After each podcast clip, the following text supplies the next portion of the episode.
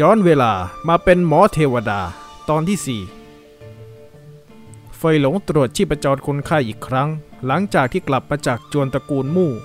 พร้อมกับสั่งให้ทั้งสองคนที่เฝ้าอยู่ออกไปหาอะไรทานให้เรียบร้อยก่อน ระหว่างนี้เขาจะเฝ้าให้แทนเอง ชีพจรจากที่จับมือครู่นั้นดีขึ้นมากกว่าเดิม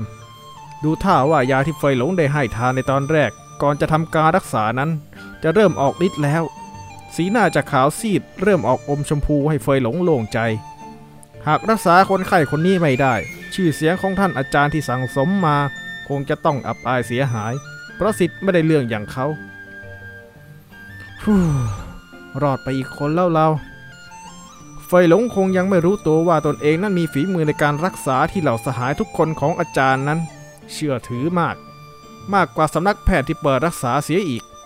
นั่นก็เป็นเพราะว่าเฟยหลงไม่เคยพบเจอกับหมอคนไหนในโลกนี้นอกจากท่านอาจารย์ของเขาเลย แถมเหล่าสหายทั้งหลายของอาจารย์ ก็ไม่เคยบอกว่าเฟยหลงเก่งทุกครั้งที่ได้รักษา ก็เอาแต่บอกว่าเฟยหลงมือหนัก เวลาเย็บแผล ไม่ได้เบาจนแทบไม่รู้สึกอย่างท่านอาจารย์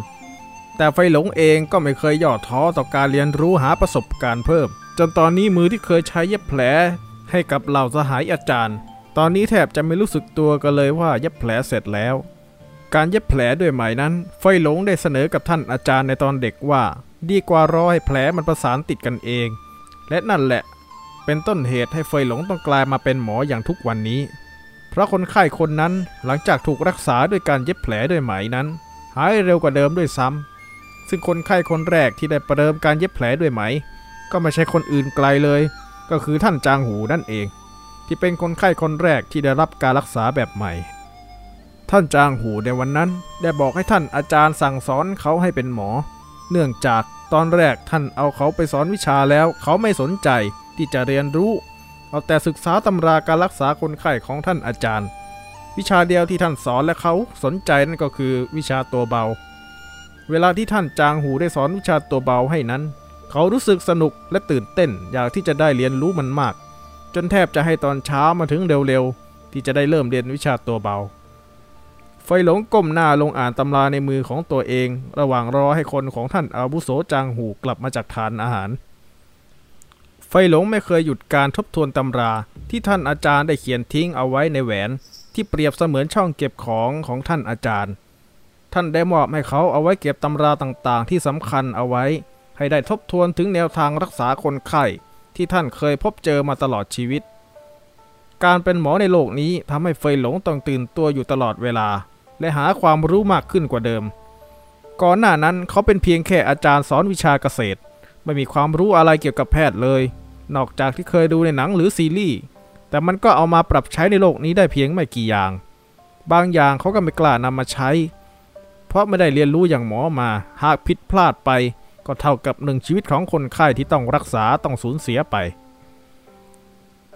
พวกเรากลับแล้วขอรับท่านหมอ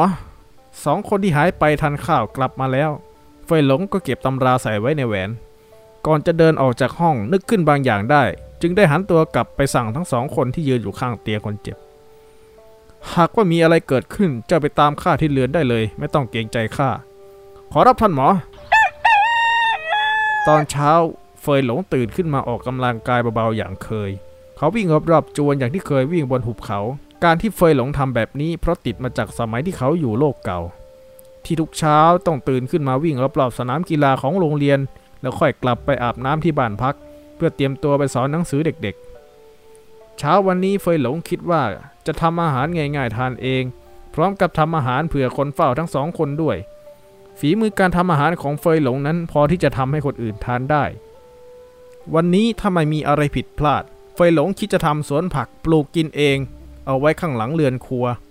และเตรียมปลูกสมุนไพรที่ติดตัวมาจากหุบเขา ผักที่เฟยหลงเตรียมที่จะปลูกนั้นก็มีผักกาดขาว หัวไชเท้า ผักคะน้า พริก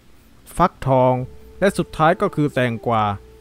ผักและสมุนไพรนั้นเฟยหลงเตรียมพื้นที่ปลูกไว้กันคนละที่ สมุนไพรก็ปลูกข้างๆเรือนสมุนไพร โดยจะทำเป็นโรงเรือนเหมือนกับโลกก่อน เพื่อป้องกันแมลงเข้ามากัด หรือทำลายสมุนไพรผ้าที่ใช้คลุมโรงเรือนนั้น เฟยหลงคิดว่าจะไปดูที่ร้านขายผ้า ที่น่าจะมีผ้าสีขาวบางๆ เอาไว้ใช้คลุมป้องกันทั้งมแมลงและฝนที่ตกลงมา ส่วนตัวเรือนคงต้องใช้ไม้ไผ่เป็นโครง การที่เฟยหลงไม่ทำโรงเรือนสำหรับปลูกพืชผักด้วยนั้น เพราะจากที่เขาได้ทดลองปลูกมาก่อนบนหุบเขานั้น ดินที่นี่ดีกว่าโลกเก่า เพราะยังไม่ได้ถูกสารเคมีทำลายหน้าดินทำให้ดินที่นี่ยังสมบูรณ์ดี พร้อมกับวางแผนที่จะทำน้ำหมักชีวภาพเอาไว้ใช้แทนปุ๋ย เวลาที่จะลดน้ำผักในตอนเช้า น้ำหมักชีวภาพของเฟยหลงนั้นทำแบบง่ายๆ เท่าที่จะหาของได้ กากน้ำตาลที่เขาได้ทำเก็บเอาไว้ กากน้ำตาลของเฟยหลงนั้นมาจากอ้อย น้ำมะพร้าวและสับปะรด สับปะรดที่เฟยหลงเลือกมาหมักทำน้ำหมักชีวภาพนั้น ต้องแก่จัดเท่านั้น กว่าที่น้ำหมักจะเข้าที่ก็น่าจะพอดีกับที่เขาได้ไถนาพื้นดินทั้งหมดเสร็จ เฟยหลงตอนนี้กำลังยืนดูพื้นที่หลังเรือนครัว พลางหยิบเอากระดาษที่เขาได้วาดวางแผนถึงพื้นที่ต่างๆ ที่จะปลูกผักอะไรไว้ตรงไหนบ้าง ขึ้นมาดูอีกครั้ง ก่อนที่จะลงมือทำสวนผักครบวงจรของตนเอง เฟยหลงหยิบเอาอุปกรณ์ทำสวนอย่างพวกจอบและเสียมาวางเตรียมไว้ก่อน เฟยหลงลงมือพรวนดินตั้งแต่ยามเฉิน จนตอนนี้เป็นเวลายามอู่ เป็นเวลาเกือบสองชั่วยามก่อนจะหยุดพัก และค่อยลงมือทำต่อในวันพรุ่งนี้ เขายังต้องออกไปซื้อของมาเตรียมทำน้ำหมักชีวภาพ และทำโรงเรือนอีก เฟยหลงกลับไปอาบน้ำที่เรือนของเขา ก่อนที่จะแวะไปดูอาการของคนไข้ที่นอนหลับอยู่ แต่สีหน้าและชีพจรต่างๆ เริ่มกลับมาในเกณฑ์ปกติแล้ว เหลือเพียงอย่างเดียวคือ คนไข้ฟื้นขึ้นมาเขาถึงจะสบายใจได้เต็มที่ เฟยหลงเจอท่านอาวุโสจางหู ตอนที่เขาเดินออกมาจากห้องที่คนไข้พักอยู่ เฟยหลงต้องรอบถอนหายใจโดยไม่ให้อีกฝ่ายรู้ เรื่องที่เขาเตรียมปลูกผักนั้นคงจะถูกรายงานไปแล้วแน่ๆเลย ท่านจางหูมีอะไรจะพูดกับข้าหรือไม่ขอรับ เนื่องจากว่าตอนนี้ข้ามีธุระด่วนต้องรีบไปทำธุระด่วนอะไรของเจ้าล่ะเฟยหลงเดี๋ยวข้าช่วยจัดการให้ ชายชารารู้ดีถึงลูกเล่นของบุรุษหนุ่มตรงหน้าว่าไม่อยากคุยกับเขาในตอนนี้ข้าต้องการจัดการเองขอรับ ถึงจะมั่นใจว่าทุกอย่างจะได้ตามที่ข้าต้องการ เจ้าดีมัน ชายชราชี้หน้าเฟยหลงอย่างหมดคำพูด ก่อนจะเอามือลงและปรับจังหวะลมหายใจตนเอง ไม่ให้คุณไปกับการถูกกวนอารมณ์ ขออภัยขอรับท่านจางหูเฟหลงยกมือขึ้นเป็นเชิงขออภัยกับท่าทางเมื่อครู่ ที่เขามีต่อชายชราตรงหน้า เอาเถอะข้าไม่อยากวุ่นวายอะไรกับเจ้าละจะทำอะไรก็ทำขอรับ พอดีข้าเจอตำราแพทย์น่าสนใจก็เลยนำมาให้เจ้าเอาไว้อ่านศึกษาดู ชายชราหยิบเอาตำราที่ถูกเก็บไว้ในแหวนเก็บของออกมาให้เฟยหลง ขอบคุณขอรับท่านจางหูเฟยหลงเอื้อมมือไปรับตำราที่ชายชรานำมาให้ตัวเอง เอามาเก็บเอาไว้ในแหวน ว่าแต่อาการสิทธิ์ของข้าเป็นยังไงบ้างตอนนี้ ดีขึ้นมากเลยขอรับท่านจางหู ไม่เกินยามซื่อของพรุ่งนี้เขาคงรู้สึกตัวขอรับ ดีดีข้าจะได้หมดห่วงกับมันสักที เจ้านี่เป็นบุตรชายที่ข้าวางเอาไว้ว่าจะให้รับช่วงเป็นเจ้าสำนักต่อจากข้า นั่นคือบุตรชายของท่าน ไฟหลงตื่นตะลึงที่รู้ว่าคนไข้ของตัวเองเป็นใคร เกือบไปแล้วถ้ารักษาไม่ได้ข้าจะถูกท่านจางหูฆ่าตายหรือเปล่านะทำไมมันไม่เหมือนข้าใช่ไหมเฟยหลง เออ ไม่ใช่อย่างนั้นขอรับท่านจางหู ไม่ต้องมาปลอบข้ารู้ดี มันได้หน้าตาจากหูหยินของข้าเกือบจะทุกอย่าง ยังดีที่มันรูปร่างเหมือนข้าไม่อย่างนั้นคงบอบบางราวกับสตรีท่านกล่าวเกินไปแล้วขอรับท่านจางหูเฟยหลงนึกถึงหน้าตาที่ไปทางผู้หญิงด้วยใบหน้าที่หวานจนท่าไม่เห็นร่างกายมาก่อน หากเจอกันที่อื่นเฟยหลงคงคิดว่าอีกคนเป็นหญิงปลอมตัวออกมาเที่ยวเล่นข้างนอกเป็นแน่ เอาเถอะข้าชินละเรื่องนี้ เจ้าจะไปทำธุระที่ไหนก็รีบไป เดี๋ยวข้าจะเข้าไปดูมันก่อน ชายชราโบกมือเป็นเชิงไล่ให้เฟยหลงไปทำธุระของตนเองได้แล้ว ข้าฝากจวนของข้าด้วยนะขอรับท่านจางหู แล้วข้าจะรีบกลับมาขอรับ ได้ข้าจะดูแลให้เจ้าจนกว่าเจ้าจะกลับมา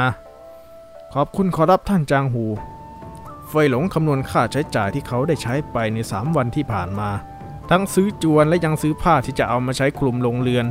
ไหนจะค่าพักโรงเตี๊ยมและค่าอาหาร เขาได้ใช้จ่ายไปแล้วเกือบจะ 950 ตำลึง ถ้ายังใช้จ่ายอยู่แบบนี้เรื่อยๆ มีหวังเขาจะต้องหมดตัวเอาได้ พักที่จะปลูกก็เกือบจะอาทิตย์หนึ่งถึงจะได้ปลูก เพราะเขาต้องลงมือคนเดียว จะให้ขอความช่วยเหลือจากท่านจางหูก็คงเป็นไปไม่ได้ เรื่องการเปิดโรงหมอเพื่อเรียกเงินจากคนไข้นั้น ไม่เคยอยู่ในความคิดของเฟยหลงเลย เนื่องจากท่านอาจารย์สั่งเขาไว้ว่า การเป็นหมอต้องห้ามเก็บเงินจากคนไข้ หากเจอใครเจ็บป่วย ต้องรีบเข้าไปรักษา อย่าได้เรียกร้องเงินทองจากคนไข้ที่เขาได้รักษา การที่จะเปิดโรงหมอที่บ้านคงจะเป็นไปไม่ได้ เพราะเขาไม่ชอบให้ใครเข้ามาวุ่นวายในบ้าน แต่ถ้าเปิดในเมืองของเขาก็ต้องเสียเงินเพื่อเช่าพื้นที่อีก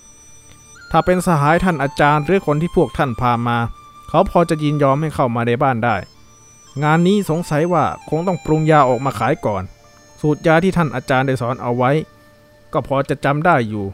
เพราะเรื่องนี้เขาไม่ได้ถูกสั่งห้าม แถมท่านอาจารย์ยังบอกว่า ตัวท่านก็ทำแบบนี้เพื่อเป็นทุนสำหรับการช่วยเหลือผู้อื่น ว่าแต่โรงประมูลมันอยู่ตรงไหนนะ คงต้องรอสอบถามเอากับท่านจางหู หลังเรากลับถึงบ้าน ตอนนี้ก็เหลือเพียงแค่ขึ้นไปตัดไผ่บนเขา ไฟหลงเดินออกมาจากตัวเมืองก่อนจะใช้วิชาตัวเบา